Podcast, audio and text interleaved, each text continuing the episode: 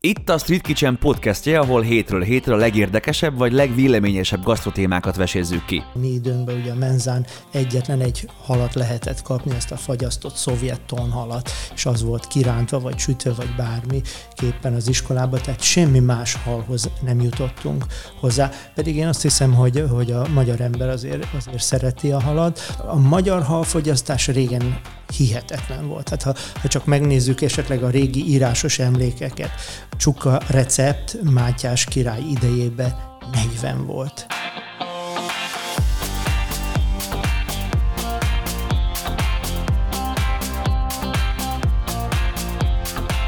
Sziasztok! Ez itt a Street Kitchen Podcast. Én Kalas Györgyi vagyok, a mai témánk pedig a hal. Ismét két nagyon izgalmas vendég érkezett hozzánk ide a Street Kitchen stúdiójába. Egyrészt Hojcsi György, halászati szakmérnök, a Lilafüredi Pisztránk terepvezetője, valamint Palotás Péter, élelmiszermérnök, a Budaörsi Halpiac alapítója és vezetője. Szerintem a ti történetetek külön-külön is nagyon izgalmas, főleg azért, mert két különböző területről érkeztetek meg a hal hoz, ugye György a, a biológia irányából, te pedig inkább a gasztronómia irányából, és végül is a, találtatok egy közös pontot. Mind a ketten elmeséltek egy kicsit a történetetekről, hogy hogyan, hogyan kerültetek ennyire közel a halhoz és a haltenyésztéshez? Természetesen, ha már hívtál ide minket, elmeséljük.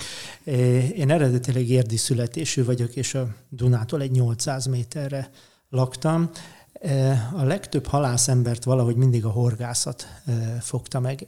Engem nem annyira a horgászat, inkább a halászat. Hajnalonta kiszöktem otthonról, és lementem a Dunára lesni, hogy az ercsi halászok hogy jönnek föl és fogják a halat, és ez valahogy úgy megfogott. Hát akkor még gyerekként elég sokat rapsickodtunk is a bent a barapatak, meg ezeken a vizeken, meg néha még a Dunán is, és aztán a, a biológia utáni érdeklődésem kapcsán elkerültem az Érdi Vörösmarty Gimnáziumba, ahol egy hihetetlen tanárom volt, dr. Szerényi Gábor, aki még tovább beoltott a biológiával, botanikával, bogarászással, mindennel.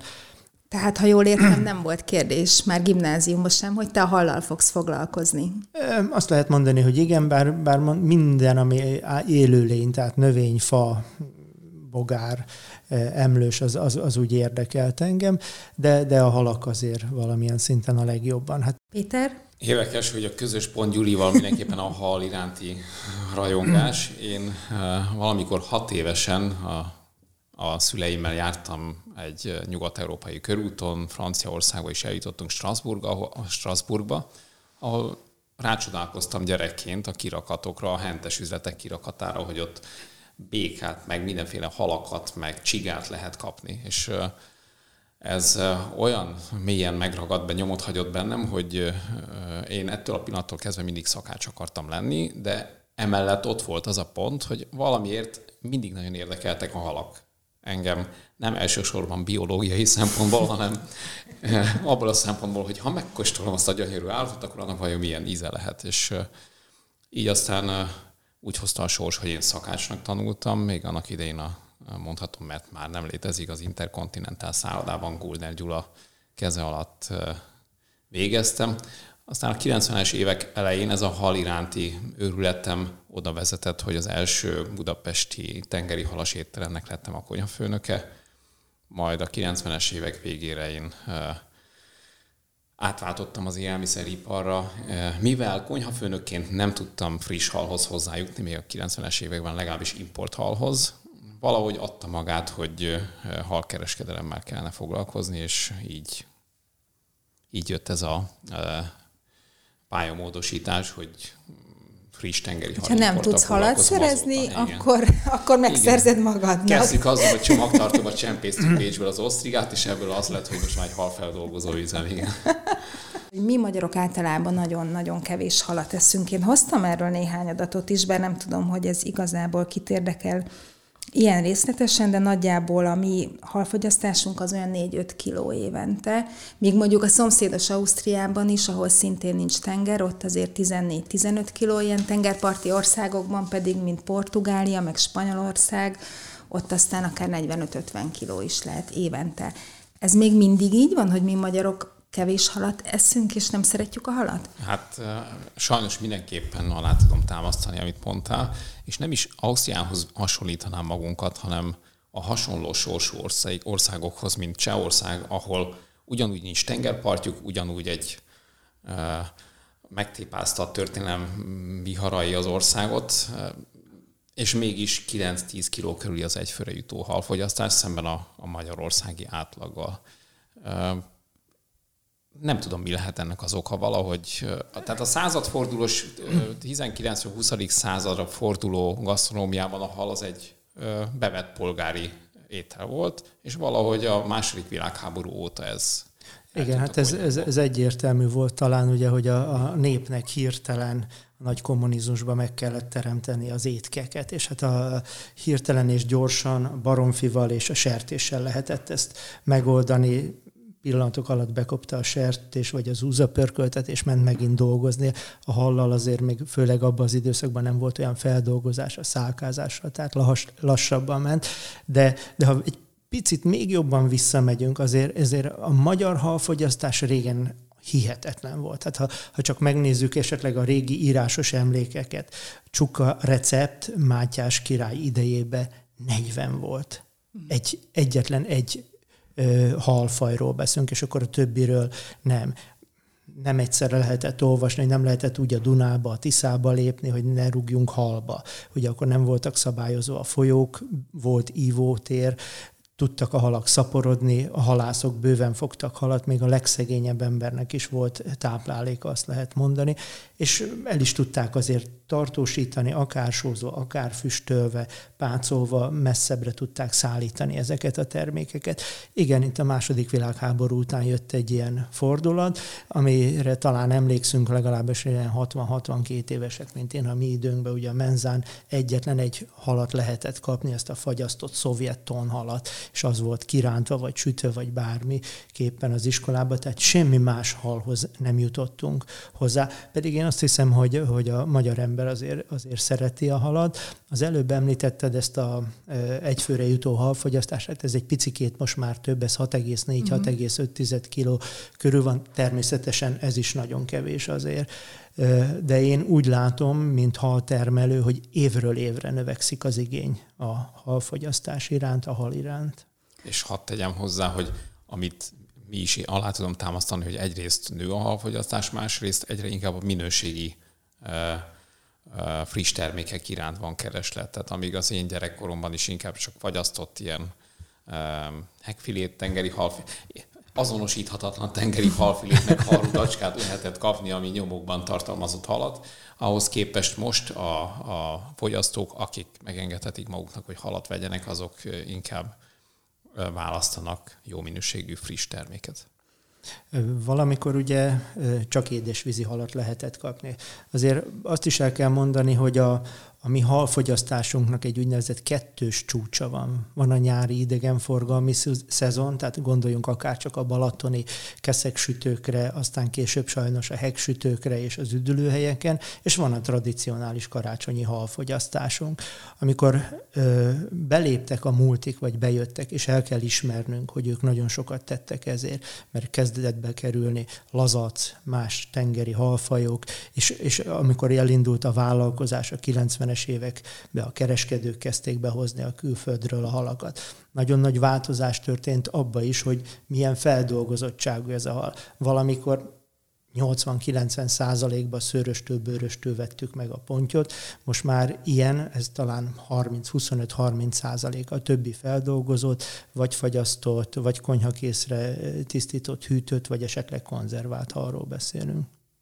Említetted a lazacot, ezzel kapcsolatban lenne is egy kérdésem, hogy eh, Péter, te talán ezt lehet, hogy jobban tudod, hogy miért pont a lazac lett ennyire divatos hal, amit mindenki ismer.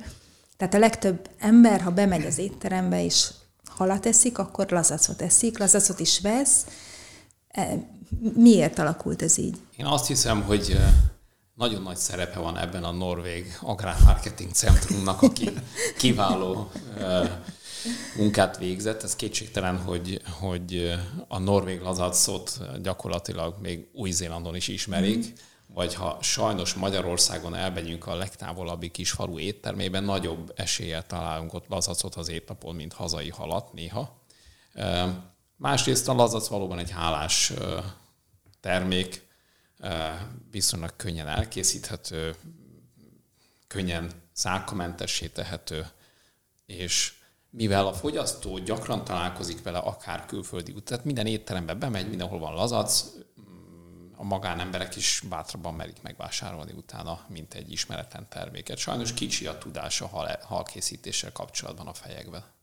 Én azt hiszem, hogy még az is közrejátszott, és itt megint csak a tenyésztéshöz térjünk vissza, hogy a, az elsők között szaporították mesterségesen, és hihetetlen intenzív rendszerekbe te, tengeri ketrecekbe nevelték nagy mennyiségbe, könnyen, gyorsan. Tehát egy jó növekvő halról is beszélünk, tehát próbálnánk meg egy ördöghalat esetleg hasonló módon csinálni, bár most már vannak más tengeri fajok is, amiket hasonló módon tenyésztenek, de ezt a szintet még egyik faj se érte el. A múltban a Duna bővelkedett halakban, tehát a, a, a víza és a különböző tokféléktől hemzsegett a Duna, és a hal egyébként mindenhol a világon jellemzően a szegény ember eledele volt. Tehát most ez csak egy záróját megnyitok. Jártam egyszer egy héti Kanadában, homár feldolgozó üzemeket látogattam, és a kanadai Agrárminisztériumtól volt egy kirendelt idegenvezetőnk, aki elmesélte, hogy ő szegény családból szület, született, és ő neki mennyire kellemetlen és kínos volt, hogy az édesanyja az mindig homáros szendvicset csomagolt neki az iskolában, mert az csak a szegény emberek ették, hiszen az szinte össze lehetett gerebjézni a tengerpartról. Hát igen, eh,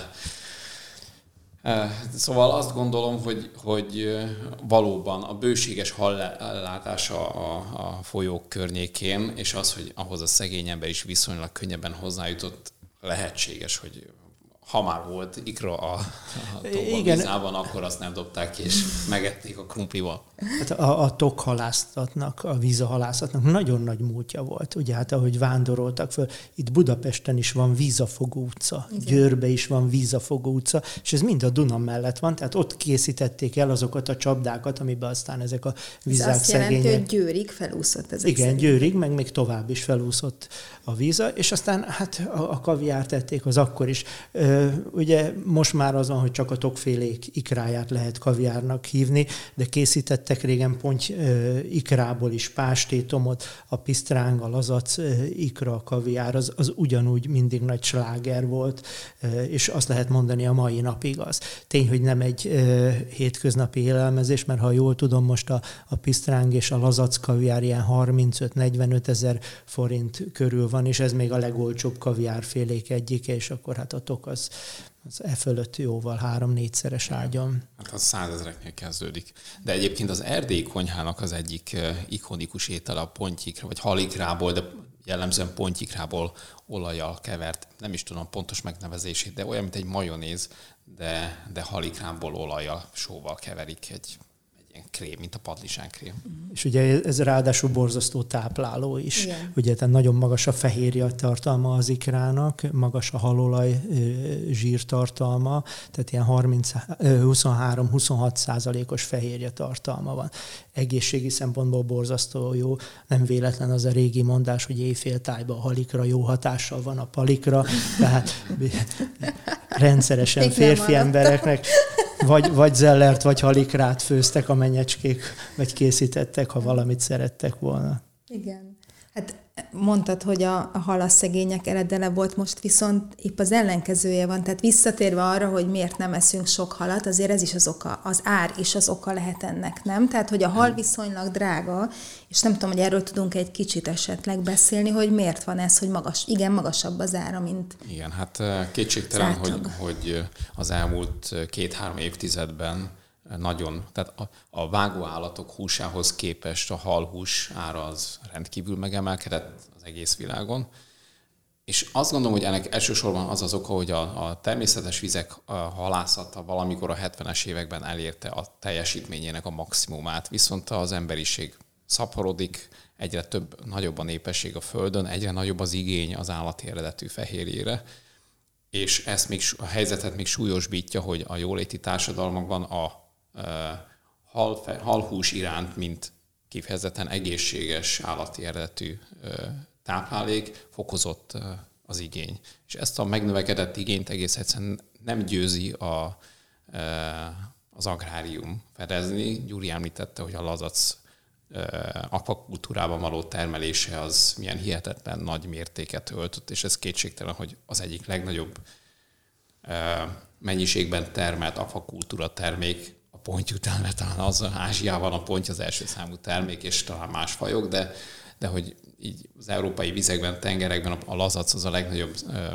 mennyiségben termelt hal. Csak ez képes fedezni a megnövekedett igényt, de hát egész egyszerűen kereslet-kínálat elv alapján folyamatosan nő a halászati termékeknek a piaci ára. Ez nagyon érdekes azért, hogy ahogy belegondolunk, hogy ha a világ minden részét belevesszük, a fehérje szükségletünknek, ami a legfontosabb, ugye a szervezetnek a, azt a 23-24 százalékát hal fehérjéből, vagy a rák kagyló fehérjéből biztosítjuk. Borzasztó növekedés van a fogyasztás terén. Európa az, az nem tudja fedezni a saját haligényét a termelőrendszerekbe, annak ellenére, hogy valamikor nagyon jó volt. Ennek most már ugye főleg környezetvédelmi okai vannak, hogy kvótákat írtak ki Franciaországba, Németországba, nem lehet annyi halat tartani egy köbméterbe, vagy a folyókból annyi vizet kivenni egy tógazdaságnak. Ezzel egy picikét rákényszerítettek minket, halászokat, halgazdálkodókat, hogy olyan rendszereket alakítsunk ki, amelybe a saját vizüket visszaforgatva, tisztítva használjuk föl többször. Ez egy picikét energiaigényesebb is, bár azt lehet mondani, ha egy rendszer beáll jól, és, és megtalálja azt az optimumot, akkor az nyereségesen tud termelni. Azt is figyelembe kell venni, ugye, hogy a, ragadozó halak azért olyan drágák, mert, mert ugye ő nekik nem csak búzát meg kukoricát szórunk be, hanem rendes hal tápokat, mert most már az Unió előírja, hogy csak ilyeneket, komplett takarmányokat lehet adni. Ezeknek a nagy része halliszt, rákliszt. A tengereinket túlhaláztok, borzasztó drága a halolaj és a rákolaj és a rákliszt, húslisztnek a, az ára. Most már adtak egy kis kedvezményt, tehát 30%-ba ismét lehet sertés és baromfi húslisztet is betenni ezeknek a takarmányába pontyos tógazdaságoknál is nagyon nagy változás van. Régen valamikor még a 60-as években az volt, hogy jó, ami bepenészhetett búza meg kukorica, vagy zsizsikes volt, az jó a pontnak, és odaadták. Hát manapság már minőségi takarmányt adnak ezeknek is, sőt egyre több olyan hallgazdaság van, ami komplett takarmány tápot etett a pontyokkal, nem lesznek olyan zsírosak, egyöntetű a beltartalmi értékük, de ezek mind-mind megnövelik az előállítást. Mellette a házi asszonyok most már tényleg nem akarják ö, otthon pikkelyezni a konyhába, meg összevérezni az egész konyhát. Tehát a feldolgozott termékek iránt nőtt az igény, ezt Péter tudja egyik legjobban, ugye, hogy egy-egy feldolgozóban a gépek, a hűtőkapacitás, ez borzasztó költség. Tehát És ez, most már hozzá kell a legdrágább talán a humán erőforrás. Erről nem is beszélve. Igen, erről hát sírhatnánk mindannyian. esetén a szállítás, ugye? Tehát Azt kell mondjam, hogy, hogy így európai vizekből a szállítás annyira nem veszélyes. Nyilván, ha, ha Ázsiából, vagy távol keletről, vagy Amerikából kell hozni valamit légi fuvarral, akkor az, az egy jelentős költség hányadot képvisel a termék árában. Gyakran találkozom azzal, hogy de hát amikor én Szesel szigeteken nyaraltam, akkor ott az a recepel az három dollár volt a halásztól. Hát én értem, de azért lássuk, amíg az ide kerül. Tehát, hogyha ez annyira drága, amit nálunk lehet kapni, akkor azzal kell összevetni, hogy repülőjegy Szessel szigetekre 260 ezer forint tessék kirepülni, éreznek persze, és akkor lehet, hogy mégis az összevetésben a mi árunk állja ki jobban a helyét. Szóval jelenleg azt kell, a Gyurival abban egyet kell értsek, hogy a, a, a fogyasztóhoz eljutó feldolgozott termék árában a legnagyobb hányadot az képviseli az alapanyag mellett, hogy munkát kell belefektetni, és a, a munkaköltségek nagyon meg, megemelik a terméknek az árát. De hát ez így van jól, tehát az nem lenne normális, hogy 200 kilométerre Bécsben kétszer annyiba kerül, itt meg fel annyiba kerül a termék, mert És a fizetéseket is jó lenne, ha közelítenénk egyébként egymáshoz. De ebben nincs valami ellentmondás, hogy, hogy egy, egyik oldalon arról beszélünk, hogy nem eszünk elég halat, és növelni kéne a halfogyasztást, a másik oldalon pedig felmerül, ugye mind a ketten mondtátok, hogy azért itt van egy jelentős túlhalászás, van egy jelentős környezeti teher, hogy messzi, messziről ide szállítjuk a halakat, tehát hogy tehát a másik oldalon pedig vannak ezek a környezetvédelmi szempontok. Tehát növelhető-e úgy a halfogyasztás, hogy, hogy ne terheljük vele a környezetet? Igen, tehát a, a tengerek túlhalászottságáról beszéljünk inkább, mert a hazai vizek túlhalászottságáról nem lehet, bár miniszter úr betiltotta a halászatot. Közben a horgászok háromszor annyi halat fognak ki, mint a halászok fogtak ki korábban, de hát ez egy más téma. A tengerek túlhalászottsága miatt be kell egy picikét jönnünk az édesvíz fele. Bár a tengeri akvakultúrák is kialakultak, az előbb beszéltünk hogy a lazac farmokról, most már tonhal farmok és ketreces tartás is indul, de medencés rendszerbe is tengerparton különböző sügérféléket nevelnek takarmányon, de az édesvízi akvakultúrák, a recirkulációs rendszerek, az édesvízi intenzív halfajok, az afrikai harcsa, a tokfélék, a pisztránkfélék, ezek előtérbe kerültek, és, és azt lehet mondani, hogy az utóbbi kutatások azt mutatják, hogy az ökológiai lábnyoma egy kilogramm halnak sokkal kisebb, mint a baromfinak, a sertésnek vagy a marhának. A marhái a legnagyobb ebből. Tehát a, a, az egy kilogramm előállításához szükséges takarmánymennyiség is több, de ha csak a vizet vesszük alapul, tehát egy kiló hal előállításához olyan 4-4 és fél liter vízzel szoktunk számolni, ennek a százszorosával lehet a szarvasmarha tenyésztésbe számolni, tehát borzasztó költségek ezek mind. Ezt valahogy nem vesszük figyelembe.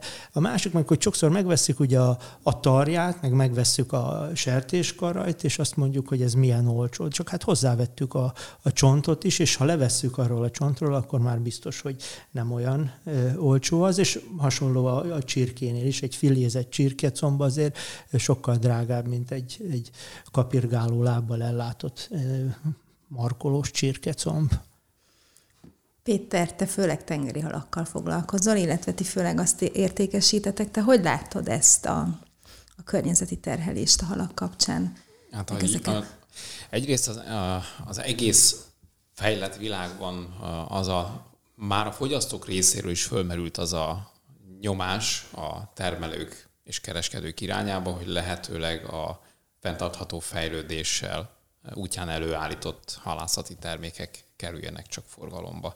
Nyugat-Európában szerencsésebb a helyzet, ott a fogyasztói magatartás oly mértékben tudatos, hogy megtehetik ugye a pénztárcájukkal, hogy kifejezetten keresik azokat a, ter- a fogyasztó kifejezetten azt a terméket vásárolja meg, amely rendelkezik olyan tanúsítványjal, amely igazolja, hogy az fenntartható halászati módszerekkel került kifogásra, vagy fenntartható akvakultúrában e, került előállításra. Nálunk ez még gyerekcipőben jár, Ugyanakkor... Keresik amúgy ezt a fogyasztók? Tehát igénylik, előfordul, hogy... Igen, igen, tehát egyre gyakrabban találkozunk azzal, hogy ha valaki betér hozzánk, akkor rákérdez, hogy ugye ez a tonhal úgy került kifogásra, hogy közben nem bántottuk a delfineket és a teknős békákat, vagy ez a lazac organikus farmról származik, mert hogy ez nagyon fontos a számára. Szóval azt gondolom, hogy ez, ezek, az, ezek az idők itt kopogtatnak az ajtónkon, és ez mm, elkerülhetetlen, hogy minden kereskedő fölvegye a versenyt. De ezzel szerintem Gyuri is úgy van, meg mi is, hogy mindenképpen a gyerekeinkre gondolva magunktól is keresnünk kell azokat a lehetőségeket, hogy, hogy valahogy környezetkímélő termékek előállítását támogassuk, vagy oly módszereket alkalmazzunk a, a termelés-gyártás során. Igen, erre mi is többször gondoltunk. A Lila Füredi Pisztránk telep a Bükki Nemzeti Park közepén található, tehát egy kristálytiszta forrás víz táplálja tavainkat, és mi is arra gondoltunk, hogy, hogy próbáljuk meg egy kicsikét ilyen, ilyen ökológiai szemmel a halainkat nevelgetni, takarmányozni. Talán reklám lenne, de nem mondom a cégnek a nevét, egy takarmánygyártó cég ilyenbe, ráadásul partner is. Ugye az egyik legfontosabb, ami miatt halat fogyasztunk most a, a kellemes ízhatás miatt az omega-3, omega-6 zsírsavak. Ugye? Tehát a tengeri halakban ez benne van, mert tengeri algák termelik az omega-3, omega-6 zsírsavat, a planktonon keresztül jut el a halakba. A hazai halainknál ez, ez nem nagyon van így meg, viszont az intenzíven nevelt halakat, ugye tengeri hallisztből és halolajból állítják, tehát így bekerül az, de a tengerek túlhalászottsága miatt arra gondoltak, és gondoltunk mi is, hogy talán olyasmi módon kéne ezt megoldani, hogy ne kelljen annyi halat leölni esetleg a tengerből, hanem tengeri algából közvetlenül vonják ki ezeket az omega-3, omega-6 zsírsavakat, és ezt olyan ö, állati eredetű fehérjékhez hozzáadni sertés baromfi húsliszthez, amivel tudjuk ezt pótolni, és majdnem ugyanazt a hatást érjük el, vagy az az, az eredménye, mint ha tengeri halhúsliszttel etetnénk. Ez, ez nagyon jól is működött egy ideig, és aztán egyszer csak azt mondta a takarmánygyártó cég, hogy hát úgy tűnik, hogy neki mégse éri meg ez, hogy, hogy itt algát gyűjtessen be és vonja ki lehetne mondjuk dióval, meg lenmaggal is etetni, mert ugye ezekben is van omega 3, omega 6, de hát a, a, a pisztrángok azok nem tudják megemészteni a növényi eredetűeket. A, ha, ha meg a pontyokkal letetnénk föl, ami, ami nagyon jó lenne, borzasztó drága lenne a ponty, mert az most nem tudom, 2000 és 4000 forint között van a diónak kilója, tehát biztos, hogy nem lehetne megoldani. Beszéljünk egy kicsit még a Pisztránk telepről. Mondtad, ugye beszéltük, hogy a második világháború után erősen visszaesett a halfogyasztás és a hal iránti kereslet, és azért te még bőven ebbe az időben, a 80-as évekbe vágtál bele ebbe a pisztránk telepbe. Te rögtön tudtad, hogy ez, ez működni fog, és erre lesz kereslet? Nem. Nem. Azt azért tudni kell, hogy egy, egy, csak egy mondat erejéig, hogy a Lila Füredi Pisztránk telepet annak idején még 1906-ban Herman Otto javasolta, hogy építsék meg, és az volt akkori cél, hogy mint egy tenyésztelep, onnan lássák el Európa, illetve hát a magyarországi vizeket pisztrángi vadékkal. Ez nem valósult meg. 32-ben megépült, aztán végül is ez a Pisztránk telep, és utána megint ez került előtérbe, tehát innen vitték az ország minden egyes patakjába vagy folyójába a Pisztránk ivadékokat, de abban az időszakban csak külföldről hoztak ikrát, és ott keltették ki. Ez egészen második világháború utáni időszakig, 47-ig volt, akkor Vásárhelyi István volt a telep vezetője, ő kezdett kialakítani egy olyan törzsállományt, amivel aztán tudott szaporítani és telepíteni. Ez szépen működött is, hál' Istennek maradt nyoma kéziratokba és minden egyéb kis papíron, hogy hova és mikor mennyi pisztrángivadékot telepítettek. Aztán, ahogy erősen jött a kommunizmus, akkor a Lilafüredi pisztrángtelepnek már nem ez lett a feladata, hanem hogy úgy mondjam, a céges reprezentáció, illetve pártunk és kormányunk embereinek az ellátása. Nem nagyon sokat fordítottak a, a telep állagának a megóvására. 82-ben, amikor én átvettem, ez a Pisztránk telep 1,2 tonna étkezési halat termelt, csak összehasonlításként most 60 tonnát termelünk ugyanazon a területen. Évente. Évente, igen. És mellette az ivadék és a törzsállomány is, mert teljes vertikummal vagyunk, tehát anyaállományunk van, fejük, szaporítjuk, ikrát keltetünk, ivadékot nevelünk és áruhalat állítunk elő. Kezdeti időszakban én nem is erre gondoltam, hogy na majd itt a halfogyasztás így vagy úgy fog növekedni én nekem egy kihívás volt, hogy ezt a kis gazdaságot rendbe hozzam, hogy, hogy ott egy leromlott törzsállományt lecseréljek, hogy kutatásokat végezzek, kísérleteink legyenek, fejlesszük, tenyészünk halakat. Ugye ponytenyésztésnek, nemesítésnek sokkal nagyobb kultusza volt és van, mint a pisztrángoknak, de gondoltam, hogy ezzel is esetleg előrébb tudunk menni.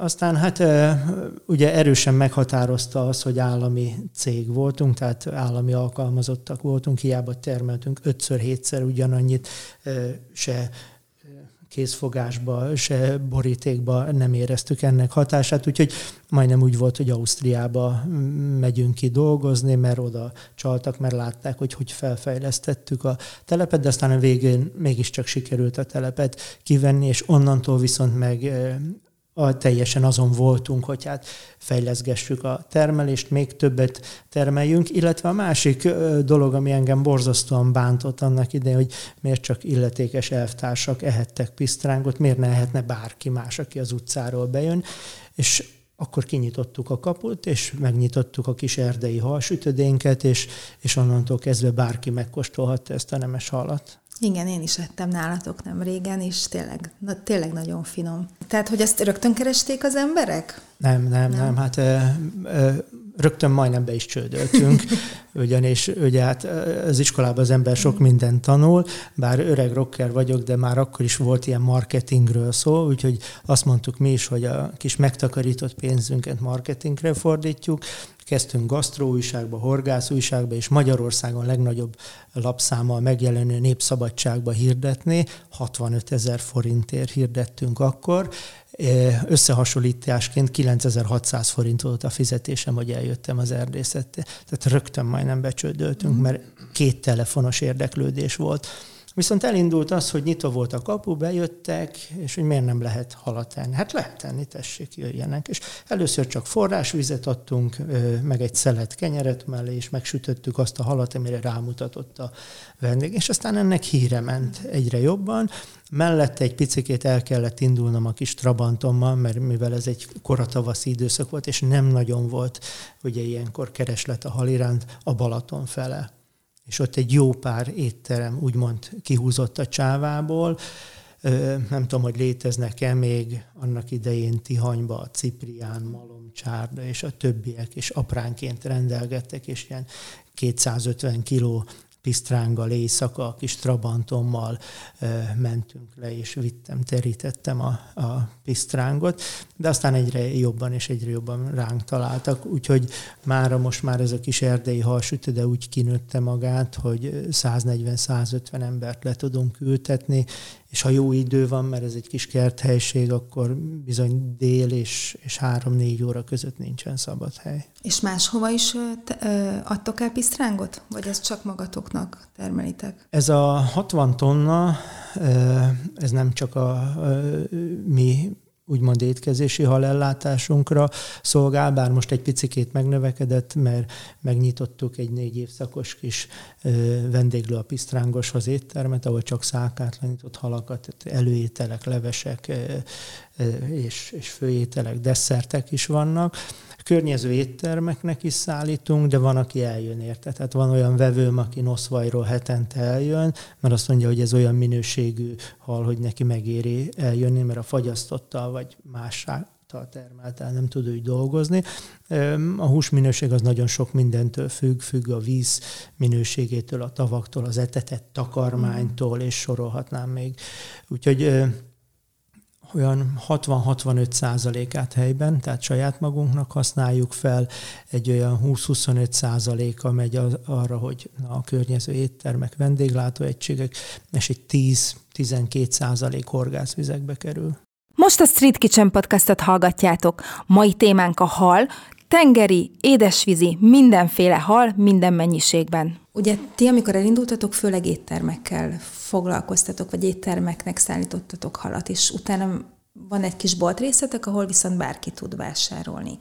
Igen, hát ez igazság szerint, mikor ez az egész tenger, friss tengeri hal import elindult még 90-es évek legvégén, azt sosem felejtem, az első szállítmány lazac az ilyen 180 kiló volt, és a hét végén ott volt 40 kiló, amit nem tudtunk eladni, nem, nem tudtunk vele mit kezdeni. Ehhez képest most azért ilyen heti mm, átlagosan 3500-400 kiló, 3500-4000 kg lazac érkezik, és mellette még egy csomó minden más termék. Na ezt szerettem volna kérdezni, hogy akkor ti is észreveszitek, hogy, hogy, egy, hogy nő a vás, vásárlói kereslet, az érdeklődés. Hát és igen. Hogy... Eredetileg ugye kézenfekvő volt, mivel én a vendéglátó szakmámmal sok ismerettséggel rendelkeztem, kézenfekvő volt, hogy az első lépéseket a hazai gasztronómia irányába tegyük meg. Aztán ebből alakult ki, hogy kb. 8 évvel ezelőtt nyitottuk az üzem mellett azt a kis boltot, amit nyilván halpiasznak nevezni kis költői túlzás. Bennem ez azért okoz sokakban képzavart, mert számomra a halpiac az a dániai, vagy brötányi, vagy a holland kikötőben az a csarnok, ahová raklapon behozzák az árut, és a kereskedők ott licitálnak. Hozzánk betérő fogyasztók nem tudnak bemenni a hűtőházunkba, ahol raklapokon áll az áru, és a kereskedelmi partnereink gyakorlatilag válogathatnak a termékek közül. Az biztos, hogy ami ott választék nálunk a boltban megjelenik, az szerintem 500 kilométeres körben párját ritkítja. Nos, mikor megnyitottuk a boltot, ez viszonylag hamar nagyon népszerű lett először a Budapest környékén, aztán azóta országos szinten híre ment az üzletnek, és sokan Pécsről, meg Debrecenből jönnek el hozzánk halat vásárolni. Én néha bejártam hétvégenként, hogy megismertessek más termékeket is a vásárlókkal, beálltam főzni, csináltam valami kóstolót, és akkor azt ott ingyen kínáltam a be, hozzánk betérőknek. Addig-addig, ami mondjuk második, harmadik alkalommal már volt, aki azzal jött vissza, hogy hát ő nagyon szívesen fizetne érte, de nem lehetne, hogy esetleg ételhordóban ő elvinni azt, amit én ott főzök. És nyilván a világot járva láttam kikötőkben, hogy, hogy ez egy normális dolog, hogy a halászok ott egyből meg is sütik a kikötőben a, a fogást, és e, ezekből az intuíciókból jött az az ötlet, hogy nyitottunk a bolt mellé egy ilyen kis grill büfét, ami gyakorlatilag egy fapados büfé, ahol papír tányéron szolgáljuk ki a, a hozzánk betérőket, de nyilván olyan frissességű és olyan minőségű termékekkel, amit egyébként a, a legdrágább éttermekben tudnak csak megvásárolni. És látod a fogyasztókon, hogy tudatosan jönnek, tudatosan keresnek egy-két halfajtát, vagy inkább tanácsot kérnek, vagy milyen fajtákat keresnek egyébként, főleg a no, magyar tehát két felé osztanám a fogyasztót. és egyre nő azoknak a száma, aki úgy jön be, hogy gyakran tájékozottabb, mint nálunk a kolléga, aki a pult mögött áll, és abszolút utána olvasott, és nagyon jól tudja, hogy mit tudom én, melyik halat, mikor fogva, és akkor a nehéz fém. Tehát abszolút felkészült vásárlóink vannak. Nyilván még mindig a, a, a vásárlóknak a, a nagyobb hányada tanácssal együtt kéri a halat, és az, az a kereskedő részéről mindig egy nagy előny, hogyha felkészült kolléga a halpult mögött, és valóban tud elkészítési tanácsokat adni. Erre jó, nálunk, vagy szerintem Gyuriéknál is nagyon jó cél szolgál a halsütő, hiszen ott egyből látja is, hogy mit lehet ebből elkészíteni. Tehát erre jó nálunk a büfé, hogy aki enni jön be, az nem tud úgy elmenni, hogy ne vigyen otthonra is. Aki vásárolni jön be, az pedig az ott szálló illatoktól egyrészt nehezen állja meg, hogy egyen is valamit, másrészt, ha valami tanács van szüksége, akkor ott a, a szakács kollégák szívesen segítenek. Egyébként tudnál valamit néhány fajtát ajánlani hallgatóknak, ha már, ha már éppen halakról beszél? az összes halat tudom ajánlani.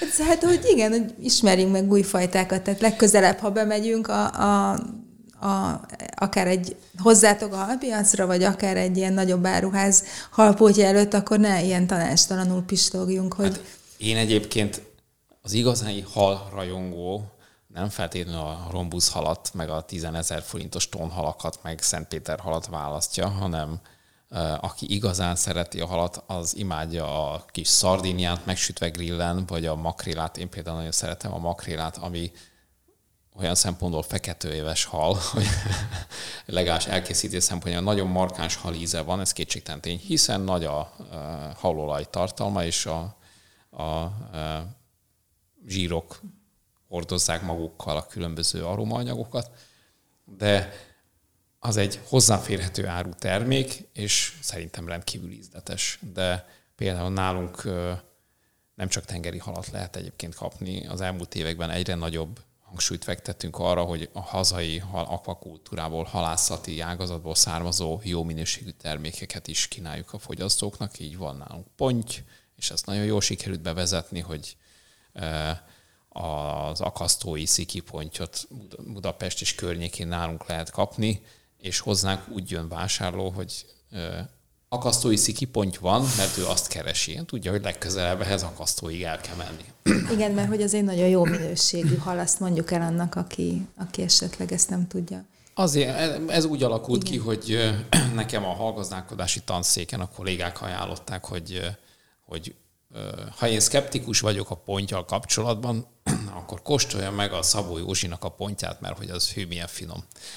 Megkóstoltam, és hát nem lehetett vitatkozni a tényekkel. Mert amúgy szkeptikus voltál a pontjal kapcsolatban? Hát, az, Vagy az minden édes? Könnyen kialakul a szkepticizmus azért hazánkban a pontjal kapcsolatban. Egyrészt nem feltétlenül biztos az, hogy amit megvásárolunk élőhalat, az mondjuk Magyarországról van, simán lehet, hogy cseh vagy horvát, vagy mit tudom én, milyen import termékkel találkozunk. Másrészt, a, hogy milyen a halhús minősége, ugyanúgy, mint a pisztrágnál, minden halnál, a ponynál is nagyon fontos, hogy milyen a vízminőség, milyen a takarmány, amit kapott, milyen technológiával tartották, tehát könnyen belefuthatunk olyanba, ami esetleg nem hagy kellemes emlékeket bennünk, hogyha megkóstoltuk. De a pont, ez az akasztói sziki pont, és egyébként vannak már, tehát nem csak az akasztói, van még jó minőségű pontja az országban, csak válogatni kell. Szóval ez, ezt elkezdtem a, a hazai gasztroszereplő celebek irányába híres séfeknek ajánlgatni, és mivel pozitív visszajelzést kaptam tőlük, így fölmertük vállalni, és azóta ez a három-négy év alatt ez olyan szépen fölfutott, hogy hogy egész nagy a kereslet iránta. Budapest is környékén, ahol úgymond jobb éttermekben pontyot lehet kapni, az jellemzően akkor tőlünk van. Ezt te, te is érzed ezt a, a szkeptikus hozzáállást az édesvízi halakhoz a fogyasztók részéről? Mondjuk ki őszintén, tehát régen mindig az volt, ó, olyan iszapízű ez a ponty. És, és sajnos tényleg volt. A, a tógazdaságainknak a nagy többsége a múlt század, a múlt század elején épült meg. Tehát nagyon idős, nagyon öreg tavakról beszélünk, feliszapolódtak, és hát a, a pontja az, az egy turkáló jószág, és, és ahogy túrja a, az iszapot, hogy ott tubifexet meg árva szúnyoglárvákat szedjünk, az iszap felszínén egy úgynevezett baktérium, egy kék baktérium található, ami adja ezt a jellegzetes iszapészt. Ráadásul, ha még jó meg is nyomtuk őket kukoricával, akkor baromi zsíros lett ez a hal, és ahogy Péter is mondta, ezek az ízanyagok a zsírhoz kötődnek, és hát bizony eh, nem kellemes volt akik esetleg ügyesebbek voltak, azok betették karácsony előtt két héttel a fürdőkádba, és ott kifürdették, naponta leengedték róla a vizet, de ez meg egy költséges megoldás, mert a vízdíj elég magas. Mindemellett ezt mi is kihasználtuk. A Lilafüredi Pisztránk telepen is karácsony előtt mindig ilyen faj választék bővítés volt, és hoztunk kárászt, pontyot, meg harcsát, és, és betettem abba a kristálytiszta forrásvízbe, és tíz napig nem árultam, ráadásul szegény halaknak még sportolni is kellett, mert elég erős sodrása volt ennek a víznek, tehát egyfolytában úsztak, és kitisztult. Néhány pesti étterem a, a, tényleg a 90-es évek végén rendszeresen kérte, hogy karácsonykor szállítsunk neki pontyot, Szásának aranykaviár, vagy Náncsi néni konyhája, remiz, megkóstolták ezt a pontyot, és azt mondták, hogy ez nem igaz, ez nem ponty, hát de ponty. Tehát, sőt, volt olyan, hogy, hogy a gödölői halas tanszéknek a tanszékvezető tanára, miután még ebből a pontyból ráadásul füstöltem is egy kis füstölt pontyot, azt mondta, hogy ez nem igaz, hogy ez ponty, ez pisztráng. Hát mondom, tanár úr megbuktál a vizsgán, mert ez pont volt, tehát ki lehet fürdetni lehet. Hál' Istennek, amikor beindultak az uniós pályázatok, nagyon sok hallgazdaság pályázott azért, hogy az iszapos tavait ki tudja takarítani. Most már nagyon jók, tényleg nagyon jók. Én azt mondom, hogy pont az a ritka, ha talán belefut az ember egy-egy iszapízű halba, ráadásul egyre változatosabban takarmányozzák a pontyokat is, tehát kapnak búzát, árpát, tritikálét, borsót, zsenge kukoricát, tehát sokféle változatos takarmány, jobb a hús minősége. Igazán akkor lesz egy öntető, egy feldolgozó, vagy egy, egy vevő részére, ha mindig ugyanazt a takarmányt kapja. Ezek a komplett takarmányok most már gyönyörűen mutatják azt, hogy kemény húsúak a pontyok, nem olyan zsírosak, és, és, és, és fogyaszthatók. A másik ugye, ami probléma a halfogyasztásnál, amitől félnek az emberek, és, és lehet, hogy a nagymamájának, vagy a ők nagymamájának volt ilyen problémája, hogy egyszer megakadt a szálka a torkán, de már anekdótaként meséli ő is, hogy neki megakadt, pedig hát közelébe se jártanak. De most már tényleg a feldolgozottsági fok az olyan, mi is vettünk a Pisztránk telepre egy kis írdalógépet, és az elején óckodtak az emberek, hogy hú, hát akkor hogy teszem bele a halászlébe, nem lesz patkó, inkább köpködöm a szákát, meg másfél óráig eszem, most már írdaljuk, filézzük, és a vevőink a pontnak a 70%-át már így kérik. Tehát egyre inkább ebbe az irányba ment el a, dolog, és a feldolgozottság. Én nem is tudom, hogy az elmúlt 6-8 évben vitte valaki tőlünk úgy halat, hogy szőrös bőrös tő, de legyen az pisztráng vagy pony. Tehát már az igény ebbe az irányba ment el. Uh-huh. De azért, ha valaki halat vesz, még mindig inkább tengeri halat vesz, nem? Tehát ezt megállapíthatjuk. Hát én azt gondolom, hogy ez egyrészt az országon belül más és más a területi megosztás. Tehát szerintem, ha a statisztikákat nézzük, vannak bizonyos pontok Magyarországon, mint Baja környéke, vagy Szeged, Szeged. környéke, ahol olyan mélyen gyökerezik a, a víz közelsége miatt a, az onnan származó édesvízi halnak a fogyasztása, hogy ott valami egész kiugró, mit 30-45, nem tudom pontosan, nem akarok butaságot. 20 kiló fölött van. 20 kiló fölött van az egyfőjű, ott az abban a térségben. És tehát ebben van különbség, vagy van az afrikai harcsa egy, egy nagyon népszerű termék, kifejezetten ideális a magyar fogyasztónak, mert egyébként egy, egy jó ízúhal szálkamentes a húsa, érthető, könnyen elkészíthető, az árkategóriája is a még megfizethető pozícióban tartja. Így Budapest környékén nyilván a tengeri hal fogyasztás az, igen, lehet azt mondhatjuk, hogy, hogy azért jelentősebb, mint az édesvízi hal. Persze azért karácsonykor a a pont iránti kereslet az meghatványozódik. De hogyan tudnál lobbizni az édesvízi hal mellett, György? Hogy, mert azért szerint én is úgy érzem, hogy nagyon sokan idegenkednek, nagyon sokszor elhangzik még mindig ez, hogy jaj, az iszapízű, meg én nem eszek halat, ha nem látom a tengert. Ez, ez oda-vissza is van, mert azt is hallani, hogy ú, igen, a tengerbe az tele van nehéz fémmel, meg láttam, amikor Görögországban a város szennyvize ment bele a tengerbe, és ott úszták a halak, és ott fogták a halat, vagy én nem szeretem, mert a lazacnak olyan erős íze van, tehát oda-vissza megvan ez.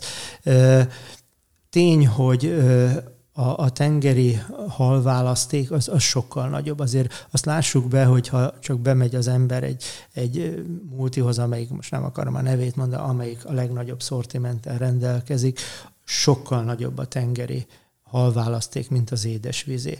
Tehát egy, egy picikét ezzel alul maradtunk, a tenyésztők is, tehát e, süllőt, csukát nagyon, nagyon ritkán lehet látni, keszekféléket millióan keresik. Hát e, a Balaton mentén keszeksütők e, zártak be, hogy megszűnt a halászat. E, van egy igény erre. Biztos, hogy nem fogja túllépni a, a pisztráng vagy a folyami harcsa igényt, mert hát ezek Igen. mindegyik szákátlanom, de van egy réteg, aki szereti ezeket ezeket fogyasztani. Én, én azt hiszem, hogy, hogy itt is elindult azért valami, bár küzdünk már évtizedek óta, hogy, hogy intenzíven neveljük a süllőt, a pisztránkhoz hasonlóan, vagy a, a Csak csukát. Az nehéz, nem? Hogy hideg víz kell neki? Vagy... Nem, nem csak a hideg víz. Én mindig azt szoktam mondani, hogy milyen kicsit biológusként, hogy, hogy onnan kell elindulnunk, hogy e, milyen evő ez a jószág. Tehát a, a, a süllő, a csuka egy bizonyos méret után már nem nevelhető táppal. Tehát olyan nagy, hogy már kis halakra tér át a ragadozásba. Ha meg akarjuk erőszakolni, akkor se fogja fölvenni a két centis granulátumot. Tehát egy, egy ponton abba fog maradni. Azokat a fajokat lehet intenzíven nevelni, ami apró állatevők, tehát ragadozók, ilyen téren, tehát a pisztráng, a sügér, a harcsa, afrikai harcsa, bár a harcsa, ha megnő, akkor egy bizonyos méret után már ő is jobban rátér a ragadozásra, de addig a 4-5 kilós méretig simán lehet ilyen granulátummal nevelni. Hiányzik ez a rész. Hiányzik ez a rész. Ugye a, a, a pisztrángot is azért szeretik, mert magas a fehérje tartalma, nincs benne száka.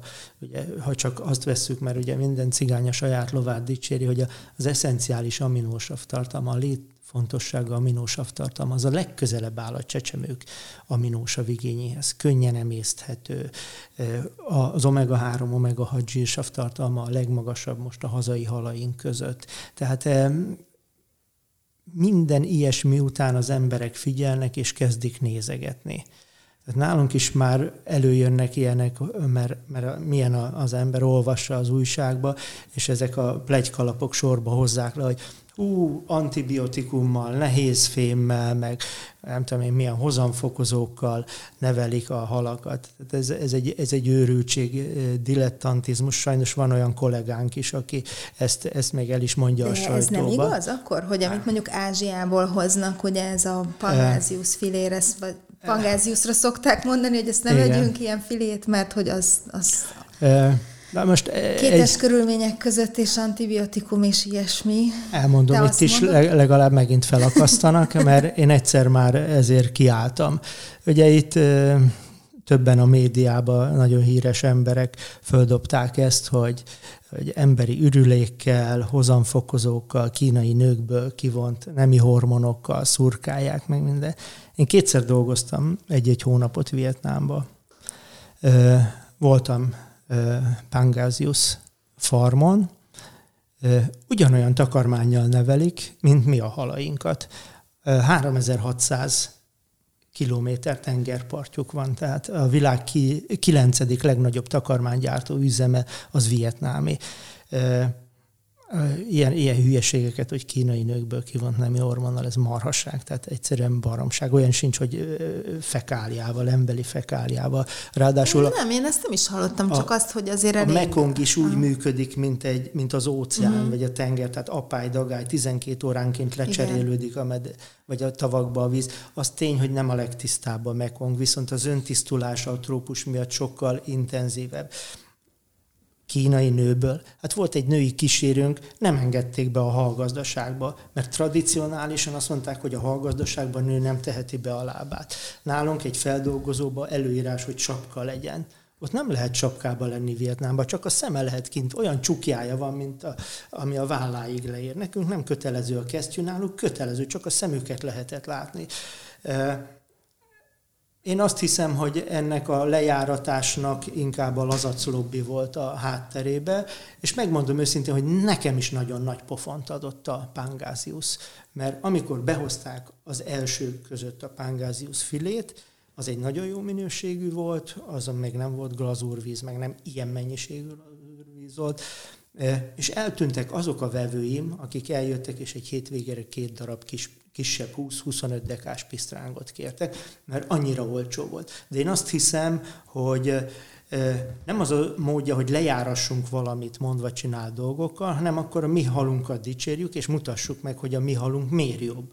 Ha valaki csak ezt a olcsó halat tudja megvenni, akkor vegye meg és fogyasszon halat, mert azt mondom, hogy az sokkal fontosabb. Ugye ez túllőtte magát, most már hál' Istennek ennyire nem beszélhetünk a pángázius vészről egyre kevesebbet hoznak be, sajnos egyre rosszabb minőségbe, hihetetlen mennyiségű vizet vásárolunk, meg az emberek rájöttek. Tehát akkor mégsem jó minőségű ez a hal? Tehát azt a hal az jó minőségű.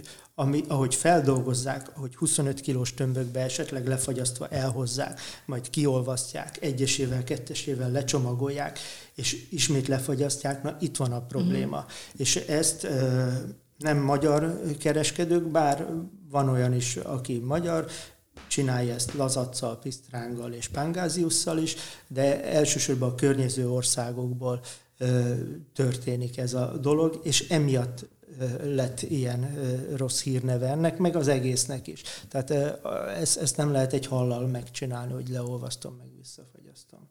Tehát, ez, ez, Tehát ez akkor nem magának a hal minősége, nem, a meg hal, a húsnak így, van baja, hanem ahogy, ahogy tárolják, igen, megszállítják, igen, megkezelik. Tehát ez maximálisan ez a, az oka ennek szerintem. Hát ahogy utána a kereskedelmi forgalomba kerül, de mondjuk egy pangáziusz, ez egy kiváló belépő szint lehet arra, hogy akinek nem telik lazacra egyből, vagy esetleg még nem merik megkockáztatni, hogy ennyi pénzt elköltsön egy ebédre, mert nem tudja, hogy kell elkészíteni, de az a pangázius filé, az még az lélektani határ alatt van, az hozzáférhető, azzal megpróbálja.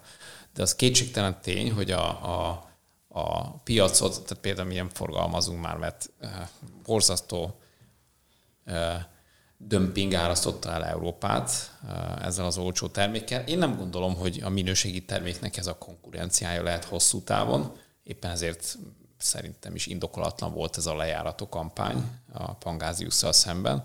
Mi olyan szerencsétlenek vagyunk, hogy a pontyos togazdaságok karácsonykor eladják a halukat, lefagynak a medencék, és mennek hévízre, vagy akár hova izületet áztatni és pihenni.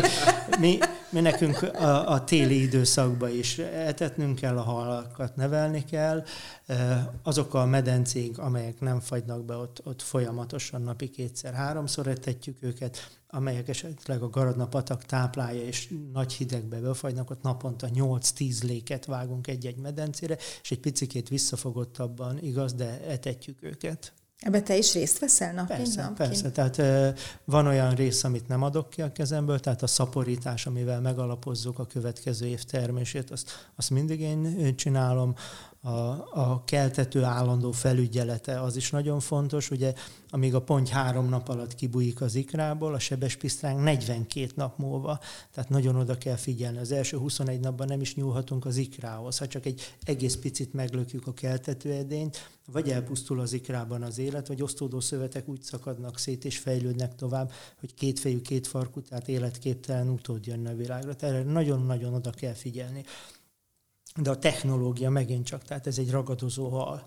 Az erősebb jobban kajál, utána már neki megy a testvérének, meg fogja enni, mihez eléri azt a méretet, hogy befér a száján. Ha évente háromszor, ötször nem válogatjuk le, akár 70-80 százalékos is lehet a kannibalizmusból adódó veszteség. Tehát ezeket mind-mind felügyelni kell, Sajnos, amit a Péter is említett az elején, a munkaerő hiány miatt visszakerültünk oda, hogy bizony egyre többet kell napi kétkezi munkát is végezni, és ez olyan szinten van most, hogy a munkába eltöltött idő jelenleg olyan 14-18 óra a Pisztránk telepen most a szaporítási időszakban.